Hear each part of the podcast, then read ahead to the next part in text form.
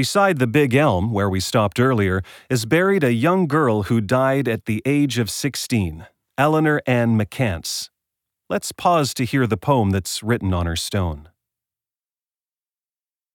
Short was my life, and great was my pain. To rest in Christ is now my gain. Then cease, my friends, and weep no more.